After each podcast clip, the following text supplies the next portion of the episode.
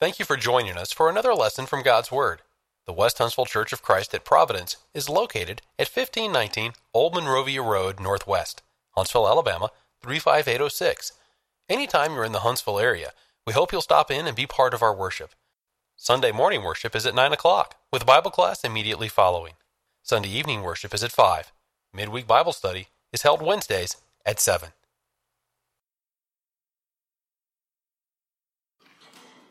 Good morning to each of you. Thank you very much for your presence. We're going to begin a study in the book of Hebrews, which you say is good. It's an easy book. No, it isn't. It is very difficult. I'm glad you're here to endure the introduction of the book of Hebrews. I want us to, uh, oh, incidentally, if I had to select books of the Bible that are most important to me, after I selected Matthew, Mark, Luke, and John, I would select three Leviticus, Romans, and Hebrews. That does sound strange, doesn't it? But I think you'll understand when we finish the book of Hebrews this quarter, you'll see the value of it. I know all of you have studied it. I hear people all the time saying, I've really studied Hebrews, but don't quite understand it. Well, Join the club. Nobody fully understands it. Brother Glenn preached a great sermon this morning. He made one great statement. I don't think he's in here, so I can say this if I want to. Here's a great statement he made. I'm walking into an area here where I'm not going to be able to answer all the questions. Thank you, Glenn, for saying that because I am too. Nobody can answer all the questions about the book of Hebrews.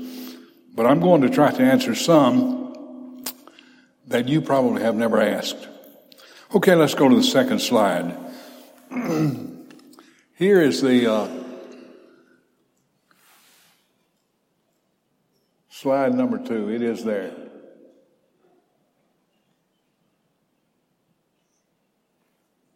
Ah, oh, there it is. the name of this book in the King James Version of the Bible, it was named the Epistle of Paul the Apostle to the Hebrews. That was not the original name. The original name was Pros Hebraious to Hebrews. As a matter of fact, not at first was it thought to be written by the Apostle Paul. Scholars debated on who wrote it. They didn't know. And when the canon was being determined by the powers that be at that time, the canon, that is the body of scripture. Hebrews was not included. Second Peter was not included. Other books were not included because there were questions about them. The question about the book of Hebrews was, who wrote it? Nobody knew. They would not include it in the canon. And it was not until the end of the second century that it was concluded included in the canon, and at that time, some had surmised that Paul was the writer, so that he, with the author, he as the author, put it into the canon. I might quickly say the canon of Scripture was not determined by men. Men did determine it, but God determined the canon of Scriptures anyway. But we don't know yet who wrote the book of Hebrews. Cannot be proved that Paul did. Some say Barnabas did. There are about a hundred people that might have written the book of Hebrews. We don't know who they were, but we know it's a great book. And I simply say the Holy Spirit wrote it. When was it written? Around 64 to 68 AD. Its objective to show Jesus superior to Moses, superior to the Aaronic covenant, a priesthood, and superior to angels. We're going to satisfy the objective as we study Hebrews, convince Christians to remain faithful to the Lord. I don't plan to do that with you because you already are. But I'm going to give you greater reason for believing that Jesus is superior to all other creatures. And you will, I shouldn't call him a creature. He is not a creature. All other beings, but you would, you know that already. So I'm not going to get anywhere with you on that. Now let's look at slide number three and look at some of the problems with the book of Hebrews. This is, uh, going to take us a while to get through about three or four of these slides, but we must do it. There's a problem with the last days. What are the last days? I'll tell you what Big Cold theology was. The Christian age. That's the last days. We live in the last days. See, I don't think that's correct. We don't talk about that much in the church. We don't know how to talk about it because we can't define the last days from Scripture. But there are some things that lead me to believe that it was different from that. Let's look at Genesis 49 1, where Jacob calls all of his sons together and he tells them what will befall you in the last days. He was talking about befalling the tribes Reuben, Simeon, Levi, Judah, etc., not the men. And the last days referred to a time at the end of what they were trying to do at that point. In Acts 2.17, uh, Peter quotes from Joel, It shall come to pass in the last days, I'll pour out my spirit on all flesh. And he said, This is that which was spoken by Joel the prophet. Now, what Joel really said in uh, Joel chapter 228, it shall come to pass afterwards. And of course, Peter, by inspiration of the Spirit, called that the last day, in the last days. The old people used to call that the beginning of the last days, the day of Pentecost in Acts chapter 2. But in the last days, I will pour out my spirit on all flesh. Look at 2 Timothy chapter 3 verse 1. This was written incidentally in AD 57. But know that in the last days, perilous times will come. We have people read that today say, see there? 2022 is talked about there in 2 Timothy 3 1. Well, of course, this is perilous times, but he was talking about that which was imminent. That's what which was happening then. He was defining the last days. That was the last days. John chapter 5 verse 3, written in around 50 AD, your gold and silver are corrupted, corroded, and their corruption will be a witness against you and will eat your flesh like fire. You have heaped up treasure in the last days. So that time was defined as the last days. 1 Peter chapter 1 verses 20 and 21. This is AD 65 roughly. He indeed was foreordained before the foundation of the world, but was manifest in these last times for you who through him believe in God, who raised him from the dead and gave him glory, so that your faith and hope are in God. In 2 Peter chapter 3 verse 3, AD 66 to 67, Jerusalem was already being threatened. The Romans were encamped outside Jerusalem at this point. They would destroy Jerusalem in AD 70. But you, beloved, remember the words which were spoken before by the apostles of our Lord Jesus Christ, how they told you that there would be mockers in the last time who would walk according to their own ungodly lusts. Happening right then in the last days. And then uh, we're in uh, slide number four now. Uh, Hebrews chapter 1, verses 1 and 2, and this is in the book of Hebrews by the way. God, who at various times in various ways spoke in times past by the fathers, to the fathers by the prophets, has in these last days spoken to us by his Son, whom he has appointed heir of all things, through whom he also made the world.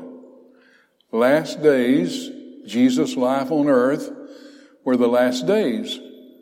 The beginning of the last days was not Pentecost, Acts chapter 2. The last days already begun. A transition period from the law of Moses to the law of Christ had to occur. That had to happen. I was visiting a school of preaching several miles from here, not even in the southeastern U.S., and something came up about the uh, day of Pentecost and what it meant. I asked one of the teachers there, I said, tell me what would happen, what would have happened if Peter had preached on Pentecost and then on Monday following that Sunday, a priest in Antioch had performed a service of sacrifice or whatever and had died that night, the man said he would have gone straight to hell. And I said, Oh dear. And we have him teaching our men how to preach. Christianity is one day old. And because a rabbi or priest did not know that, he would have gone straight to hell had he died. There was a transition period. That transition period is probably longer than we think. I believe actually it started with John the Baptist. I hope that doesn't say John the Baptism there. It does in my notes. To General Titus in AD 70. John the Baptist in about AD 27 and uh, General Titus AD 70 you will find in studying the book of Hebrews that God destroyed Jerusalem in order to end Judaism. Now, say, now wait a minute. Judaism ended at the cross. No, it didn't either. The old law was nailed to the cross, no longer effective except by God's grace. The new law began. That is a sharp division but Judaism continued. We're going to see that in today's lesson, I think. It continued, God tolerating it until he could finally get rid of it. And the book of Hebrews is about how he got rid of it. We're going to get to that on about chapters 8 or 9 along there, and you'll see it very clearly. Okay, uh, let's look at slide number 5. Here's the second problem. First problem was the transition period the last days. The second problem is the Old Testament background. Objection number one, the Old Testament priestly system is not important to us. We have actually taught that in the church. Years ago, an old lady called me. She was part of the family. She called me one night, James, do we need to study the Old Testament? I said, yes, ma'am, we do. I don't believe that. We don't live under the Old Testament. I don't want to know anything about it. I said, but it was written in order to teach us the New Testament. She said, it's no good to me. But we had that philosophy in the church. She was not by herself. I heard that debated when I was a child. Don't spend any time in the Old Testament. It's no good. Spend a lot of time in the Old Testament. The reason we don't understand the New Testament is because we don't understand the Old. The reason we don't understand the book of Hebrews is because we don't understand the Old Testament covenant. Please. The uh, priestly system in the Old Testament um, is very important to us. Why? Why would Aaron's an example? Listen to uh, Exodus chapter 28, verse uh, 36. You shall also make a plate of pure gold, incidentally uh, God is setting Moses up to build the tabernacle, to build the uh, clothing for the high priest, and exactly how he was to dress. The high priest's garment cost above $10,000. And he had to wear it all the time except on the Day of Atonement. He put on a linen clothing like the rest of the priests on the Day of Atonement. The other 364 and a half days of the year, he wore this garment that cost more than $10,000. All right, in Exodus chapter 28 verse 36, you shall also make a plate of pure gold and engrave on it like the engraving of the signet, holiness to the Lord. And then that was to be worn continually on the high priest's turban. Why? Because when the people sinned, when they brought something against the tabernacle or temple, that high priest had to admit those sins to that golden plate. God couldn't tolerate it otherwise. And then, on the Day of Atonement, it was taken away and taken into the wilderness. That, along with other sins that were committed. That is very, very important. It is something that James Andrews can't really grasp. I don't get it. I know what the Bible teaches, but I don't get it. Way too complex for me. Thank God for it. Objection number two, priests are not a part of our theology. We don't have any priests here at West Huntsville. We have elders. No priests here. I beg your pardon. I'm looking at you in the eye. You are priests of God. Listen to 1 Peter chapter 2 verses 1 through 5. Therefore, laying aside all malice, all deceit, hypocrisy, envy, and all evil speakings, as newborn babes desire the sincere milk of the word that you may grow thereby, if indeed you have tasted that the Lord is gracious, coming to him as to a living stone, rejected indeed by men, but chosen by God and precious, you also are living stones. As living stones are being built up a spiritual house, a holy priesthood to offer up spiritual sacrifices acceptable to God and to Jesus Christ. What does a priest do? First of all, the high priest in the Old Testament took the sins of the people to God. The regular priest took them to the high priest, and the high priest took them to God. The priests were communicators between man and God. And so it is today. Our high priest is Jesus Christ. The only thing is, I don't have to go through you as a priest. I am a priest and you are a priest. So I can go to my Jesus Christ with my sins and he takes them to God. That's just, that's wonderful. That's just how it works. I wouldn't know that so easily except for, what the Old Testament teaches. We do know that.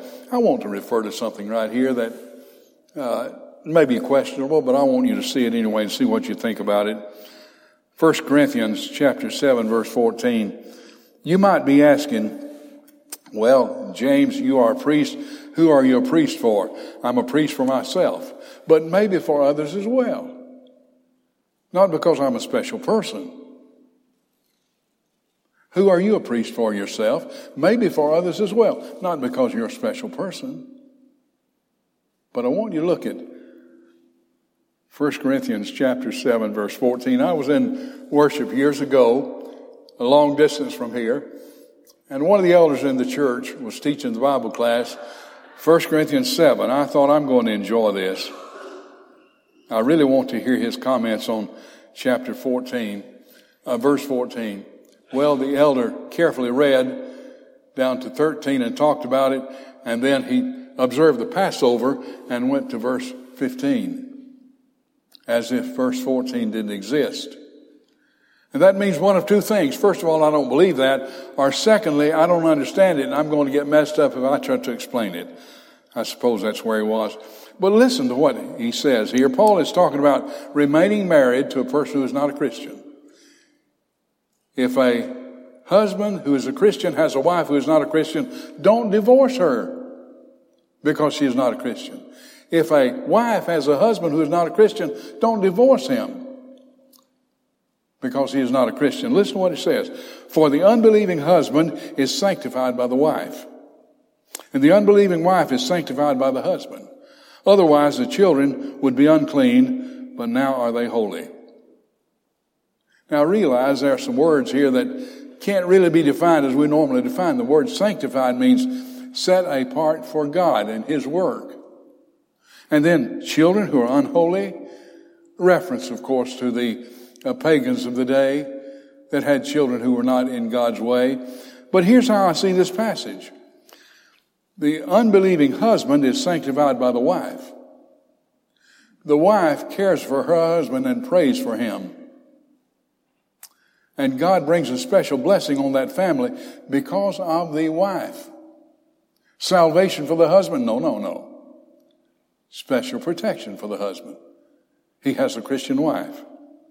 The unbelieving wife is sanctified by the husband. The husband prays for his wife. He represents her before God, not asking God to save her in her condition, but begging God for her obedience. And then the children are reared in a Christian environment. Is that a stretch of the imagination? Or are these Christians in this verse acting as priests for their spouse and their family? Just a question Brother Glenn, thank you. There are things I don't know. there are questions I ask. Objection number three I don't like this because I hate blood and guts. You do? I preached a sermon on the sacrifice of the Old Testament one time. It's a gripping sermon. It's not good to preach before lunch, but I did it on that occasion. There's Brother Glenn over there. Thank you, Brother Glenn. I'm glad you're here. On that occasion, a woman came out and said, Brother Andrews, I hate blood and guts. In other words, I didn't like your sermon, which did not offend me. I want to ask you a question. You ate a little piece of bread a while ago. You know what that was? The broken body of the Lord. You know where that came from? From the whip of a soldier. Jesus' back was cut with a whip down to the ribs. And he bled there. He bled on the cross, poured out his blood on the cross. But his skin was shredded by Roman whips. That's what we ate a while ago. That's the Lord's Supper. I hate blood and guts. I don't. I love our Lord and the sacrifice He made for us. Number six, slide number six. Now, here's some questions we haven't answered. It is my belief that all the uh, activities recorded in the New Testament took place during the transition period. All the books of the New Testament, except maybe for the writings of John, took place in the transition period of the New Testament.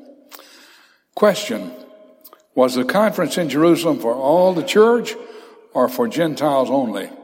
You remember the conference? We had a problem in Antioch of Syria. Should the uh, should the Gentiles be circumcised to be saved? The answer is absolutely yes. Say some Jews. Paul said, no, no, no, no. They don't need to be circumcised to be saved. There was a big problem about it, so they said, let's go to Jerusalem. Went to Jerusalem met with the elders of the church there. and you know what they determined? That they should uh, abstain from fornication, blood, etc., but nothing about circumcision. They were not to do that. They were, uh, they were relieved from that. Now, you remember that Peter was the uh, apostle to the Jews, and Paul was the apostle to the Gentiles. Some years ago, I was staying with a brother in Christ, going to preach that on Saturday night, going to preach Sunday. And he came to my room, knocked on the door. He said, James, I want you to hear something. I went in there and a preacher was on the air and he was preaching that in the New Testament, there were two plans of salvation. One to the Gentiles and another to the Jews. he said the Jews had to be baptized to be saved and the Gentiles didn't. He said, You ever heard anything like that? I said, Absolutely. It's a common doctrine. So after the Jews, uh, after the Gentiles were prevalent in the church, baptism was no longer essential to salvation. I said, Of course. They'll do anything to get that point across. Well, the conference in Jerusalem, was it for the Jew? For, was it for the Gentile only or for the Jews? Well, the whole point is it was because of the Gentiles but I think it applied to the entire church. Uh, initiated by the Gentiles, but yet look at uh, Galatians chapter 5, verses 1 through 5, and listen to what Paul says. Incidentally, the book of Galatians was written between 50 and 55 AD. It was written considerable time before the destruction of Jerusalem.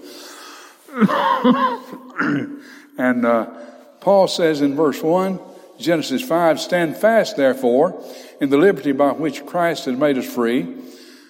Do not be entangled again with the yoke of bondage. Entangled again with, what's the yoke of bondage? The old law. Indeed, I, Paul, say to you that if you become circumcised, Christ will profit you nothing. And I testify again to every man who becomes circumcised that he is a debtor to keep the whole law. Paul says, you can't demand circumcision without demanding the entirety of the law. You have become estranged from Christ. Those of you who attempt to be justified by the law, you have fallen from grace. For through the Spirit, for we through the Spirit eagerly wait for the hope of righteousness by faith. Very plain. Look at Galatians 2, verse 15 beginning. We who are Jews, he still writes to the Galatian church, which had many Gentiles in it. We who are Jews by nature and not sinners as Gentiles, knowing this, that a man is not justified by the works of the law, but by the faith of Jesus Christ, even we who believed in Jesus, that we might be justified by faith in Christ and not by the works of the law, for by the works of the law no flesh will be justified. You see where Paul is on this matter. He says, no, don't be circumcised for religious reasons. If you do, you're obligating yourself to keep the whole law, which we tried to do and couldn't do it. So forget it. Was he writing to Jew and Gentile? He was writing. That was what he believed. That's what he taught. now, years ago, there was a gentleman in Jamaica who loved to preach to the Seventh day Adventist. he was good. he uh, liked to preach on the Sabbath. And he would build up to a point, he says, zee, zee, zee, zee, I'm about to drop a bomb, I'm about, and he did. But I went to him one night and I said, uh, brother, what do you think about Acts 21 verses 18 through 26? He turned over there. He said, I don't think I've ever read it. I said, I don't think you have either. He's pretty, yes, I do believe that the Sabbath day was over at that time. I do believe that the old law had been nailed to the cross. I do believe the old law was not effective. I do believe that we lived under the new law of Christ. But Acts chapter 21, verses 18 through 26 is very difficult. Let's read it. Paul is coming from his third missionary journey. He goes into Jerusalem to keep some of the aspect of the day of Pentecost. The uh, Paul no longer believed in keeping the law, but he had taken a vow and he wanted to fulfill it according to tradition, and he did that. On the following day, verse 18, 21 18, Paul went in with us to James, and all the elders were present. When he had greeted them, he told in detail those things which God had done among the Gentiles through his ministry. And when they heard it, they glorified the Lord. and they said, You see, brother, how many myriads of Jews, thousands of Jews, there are who have believed, and they are all zealous for the law. These thousands of Jews in Jerusalem were part of the church. They were active members of the church, but they were all zealous for the law. But they have been informed about you that you teach all the Jews who are among the Gentiles to forsake Moses, saying they ought not to circumcise their children, nor to walk according to their customs.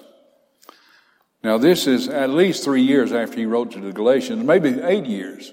But he had written that letter to the Galatians, and you heard it a while ago. What then? Okay, this is going to cause a problem. the assembly must certainly meet, that is, the church, or at least the leadership of the church. I don't know exactly what he has in mind here. The assembly must also meet, for they will hear that you have come. Therefore, do what we tell you here are the elders at Jerusalem informing Paul as to what he has to do. We have four men who have taken a vow. Take them and be purified with them. Paul was going to be purified. No problem here. Part of their tradition. Take them and be purified with them and pay their expenses so that they may shave their heads and that all may know that those things which they were informed concerning you are nothing but that you yourself also walk orderly and keep the law. That is diametrically opposed to who Paul was. That is not what he wrote the Galatians. That is not what he stood for. I don't understand all this.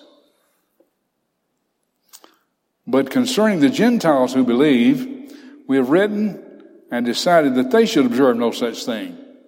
The elders said, okay, we decided back in the conference that the Gentiles didn't have to do these things, except that they should keep themselves from things offered to idols, from blood, from things strangled, from sexual immorality.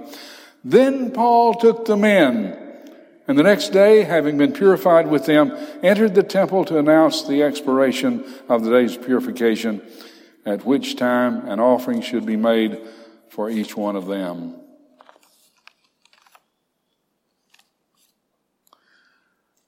I'm sure we don't have all the details there. I wish we had more, but God gave us what He wants us to have. And I must quickly say, no, I'm going to say it slowly. I must slowly say that Paul was arrested just a few days later and eventually imprisoned in Rome was released in Rome for a short time and brought back, and according to the best tradition we have, was beheaded. He was not a free man after this, except for a space of a few months.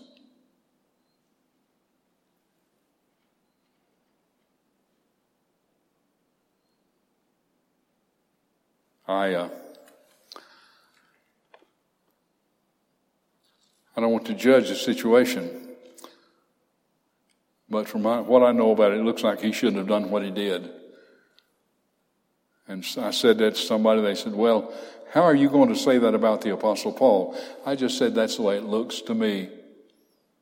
I don't know. Paul probably thought, I'm an apostle to the Gentiles. Peter is an apostle to the Jews. This is what's going on in Jerusalem. I don't like it, but I can't do anything about it. I'll just stick to my turf. He did that anyway.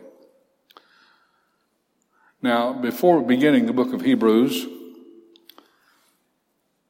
I want to read a letter. It's a letter that I have written It is uh, a letter that might have been written in the first century. It has a little bit of difficulty in it. The Romans had not accepted the Jews, as this letter might indicate they have, but they had picked on the Jewish sect or cult that were known as Christians and they were persecuting the Jews through the Christians. Because at this time, the Christians were a sect of the Jews, so called. The church never stood on its own until after AD 70. The church was also always a part of Judaism in the eyes of culture. That was not the case, of course. The church was very different. The church was a different organization. But in the eyes of the culture, the church was a sect of the, Paul hated it because they further split the Jewish nation. You know, we got Pharisees, Sadducees, Zealots, and so forth, and now you come along with this new way here, led by this Jewish, Jewish guy who was just crazy. We're not going to put up with it. We're going to destroy you. We don't need another Jewish denomination.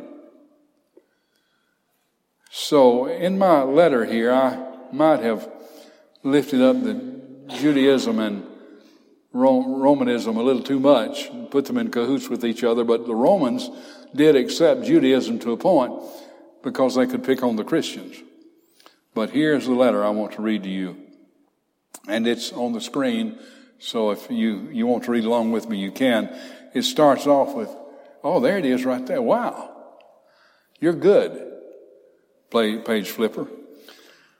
Dear brothers and sisters in Christ, 20 months ago, I became a Christian and a member of your church that meets in the catacombs.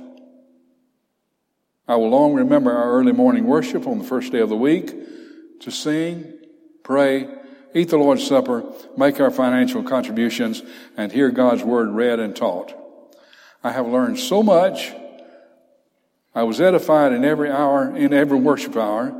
I will always keep these memories secure in my heart and mind. As I read this, I want you to see that this was going on, this type of thing was going on when the Hebrews letter was written. That's the reason he wrote it. However, giving my total attention to the doctrine taught at the Catacombs Church has kept me from celebrating precious childhood memories, the three annual feasts in Jerusalem, beautiful temple, animal sacrifices, gifts to God, and music. And the days of awe, preceding the Day of Atonement, has always been special to me. Ten days of repentance during the days of awe followed by that one day, the Day of Atonement, when we could know that our sins had been taken from us, uh, put on the head of a scapegoat, and deposited in the wilderness. What joyful times. Also, on a daily basis in my childhood, I really enjoyed knowing that the priests were continually offering sacrifices for me. And the high priest, although on duty all the time, went into the holy place once a year, every year, to intercede before God's throne on my behalf. I know some of you also miss these, miss these times, but somehow you have accepted the death of Christ as making all those beautiful things null and void. Now, don't get me wrong, my dear brothers and sisters. I have not abandoned Jesus. I truly cared, he truly cared enough to die for me, and I can never forsake him but here is a new truth that you will appreciate. A few weeks ago, I met a great teacher. Yes, Rabbi Simon, a very devout Christian, has shown me how to enjoy the religion of my childhood along with the new religion of Jesus. I'm telling you this because once you understand it, you will want to share my faith and we can have weekly fellowship, the Lord's Supper prayers, oh well, everything you're doing now. But the method I've discovered is superior to plain Christianity because it continues to accept the greatness of Moses. Logical thinking, he thought. Now we have two great teachers, Moses and Jesus. The best anyone could ever ask for. I'm overjoyed. If you're interested in hearing more, Rabbi Simon has agreed to visit the Catacomb Church. He is offering to preach and answer any questions you might have. And incidentally, once you understand this new truth, you will uh, skip the page. No longer have to be concerned about government officials discovering your meeting place and sending soldiers to arrest you. We're registered with the government as the Church of Moses Jesus. Even though the government does not like the Jesus part of our name, an official told Rabbi Simon, We know Moses, we've come to tolerate him a bit, so we have decided that since he is part of our your authority, we will tolerate the Jesus part of your beliefs. So as you can see, brothers and sisters, we are Christian in the sense that allows repentance, acceptance into Roman culture. Incidentally, I wept when I read of Martha's encounter with the lions in the Colosseum. I pray that the rest of you can be spared and such of such a death. Remember, Rabbi Simon has friends in the Senate. Your Moses Christian brother, Timotheus. Now, except for the little bit of tweaking that needs to be done on the Hebrews movement in Rome, that is an authentic type letter that was written during those days. We can accept Jesus, but we must add to Jesus Moses' law because Moses came first. Does not matter that Jesus is who he is. We can't abandon Moses. And I want to ask you something. Could this church this morning have met under a tent, an old army tent somewhere out in the woods without any electricity, even without a PA system? Without songbooks, without a Bible, Brother Glenn Colley could preach a, many sermons without a Bible. Could we have met and worshiped there, sat on the ground? Yes. What would he, we have had to have to do that? We would have had to have unleavened bread, fruit of the vine, and somebody's hat. That's all we would have had to have to have proper worship. Did you know that in AD 70, when General Titus destroyed the temple, Judaism no longer existed? Oh, they tried. The cult of the, Pharisees, uh, the Sadducees died almost immediately. They tried, they tried, but they could not, without the temple, have what God expected them to have. And anything, anything you hear about Judaism today is not like Judaism of the first century. It is not like it. It is not even kin to it. Because the temple is an essential element. The five billion dollar temple has to be in order for Judaism to exist. The priestly garments have to be the high priest has to be donned in what used to be $10,000 might be a hundred now in order for that to be. Animal sacrifices have to be made in order for Judaism to exist. All these fineries. And, and let me ask you this. Suppose a friend could stand and look at that tent you're in out there, sitting on the ground with two containers, one for the bread, one for the through the vine, and somebody's hat. And look over here and see a beautiful, elaborate temple on the hill with choirs singing, praise being given to God. And you say to that person, which one? Oh, that's easy. This one here. Judaism appealed to the flesh. God made it that way. Christianity appeals to the Spirit. God made it that way. And we don't need anything flashy in order for that to be the case. Well, you've listened well. It's hard to have a discussion in a class like this, but does anybody have any comments? We do have time, I guess. I haven't heard a bell yet. Totally confused, aren't you? Okay. I'll let you be. I want to read one sentence of Hebrews chapter 1. I'm just going to read one sentence. We're going to talk about it next week. We'll do chapter 1 and more perhaps. God, who at various times and in various ways spoke in times past by the fathers, to the fathers by the prophets, has in these last days spoken to us by his Son, whom he has appointed heir of all things, through whom also he made the worlds, who being in the brightness of his glory and the express image of his person, and upholding all things by the word of his power, when he had by himself purged our sins, sat down at the right hand of the majesty of God on high, majesty on high, having become so much better than the angels, as he has by inheritance obtained a more excellent name than they, period. Longest sentence in the Bible. And full of good stuff. The Hebrews writer makes no compromises.